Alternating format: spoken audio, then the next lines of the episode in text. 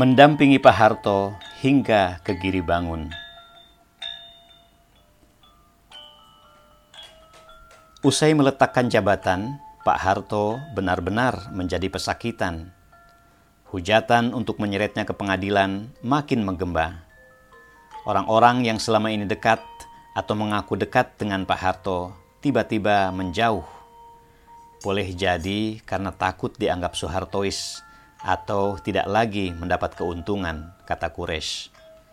Saat itulah Kures merasa terpanggil untuk tetap mendampingi dan bahkan lebih dekat dengan Pak Harto. Dulu saya sering datang dan bicara tentang keagamaan kepada Pak Harto dan keluarganya. Sekarang ketika posisinya sulit, tidak etis rasanya untuk memutus hubungan.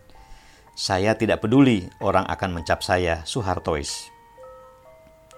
Itu juga sekaligus untuk membuktikan bahwa Kures tidak berharap keuntungan materi dari kedekatannya dengan Pak Harto dan keluarga Cendana.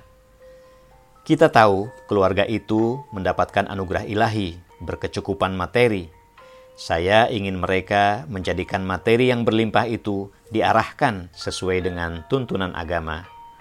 Kalau mereka keliru menerapkan ajaran agama, saya katakan keliru. Kalau benar, saya benarkan. Saya tidak mendapatkan keuntungan materi sedikit pun, kata Quraisy. Quraisy bukan mengabaikan ucapan Imam Al-Ghazali bahwa sejelek-jeleknya ulama adalah yang mendekati penguasa. Menurut Quraisy, Imam Al-Ghazali adalah seorang sufi yang memang enggan terlibat dalam kehidupan dunia. Al-Ghazali mengingatkan ulama yang datang pada sultan bisa terpengaruh kemegahan hidup dunia yang berpotensi merusak jiwanya. Tapi kalau kita ambil sikap sufi lain, misalnya Imam Malik dan banyak ulama, mereka bergaul dengan penguasa justru untuk memberi nasihat. Jadi harus kita lihat motifnya dan saya buktikan tetap mendampingi Pak Harto setelah tidak berkuasa hingga akhir hayatnya, kata Kures.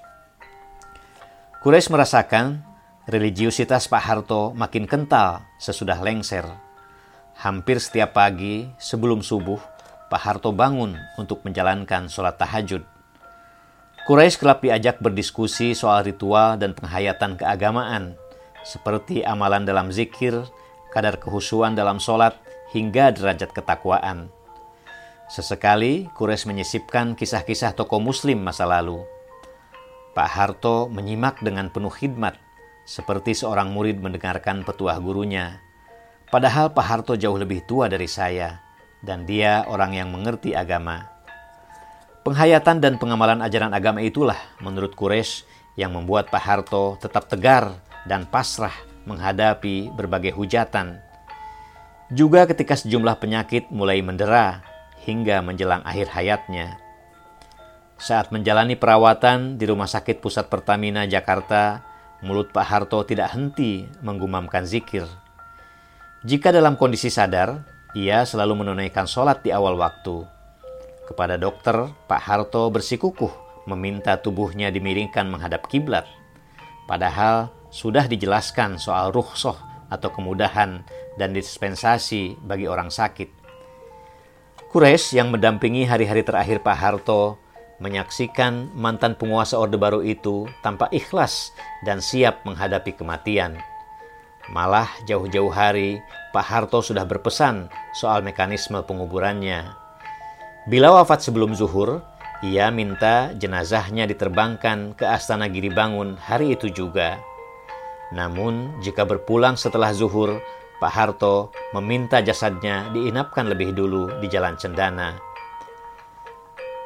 Minggu 27 Januari 2008, Pak Harto wafat sesudah waktu zuhur dan jenazahnya diinapkan di kediamannya di Jalan Cendana.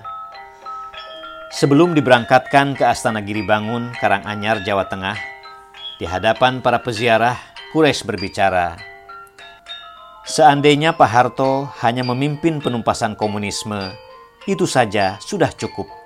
Tapi banyak kebaikan lain Pak Harto, seperti membangun hampir seribu masjid hingga menjelang akhir hayatnya.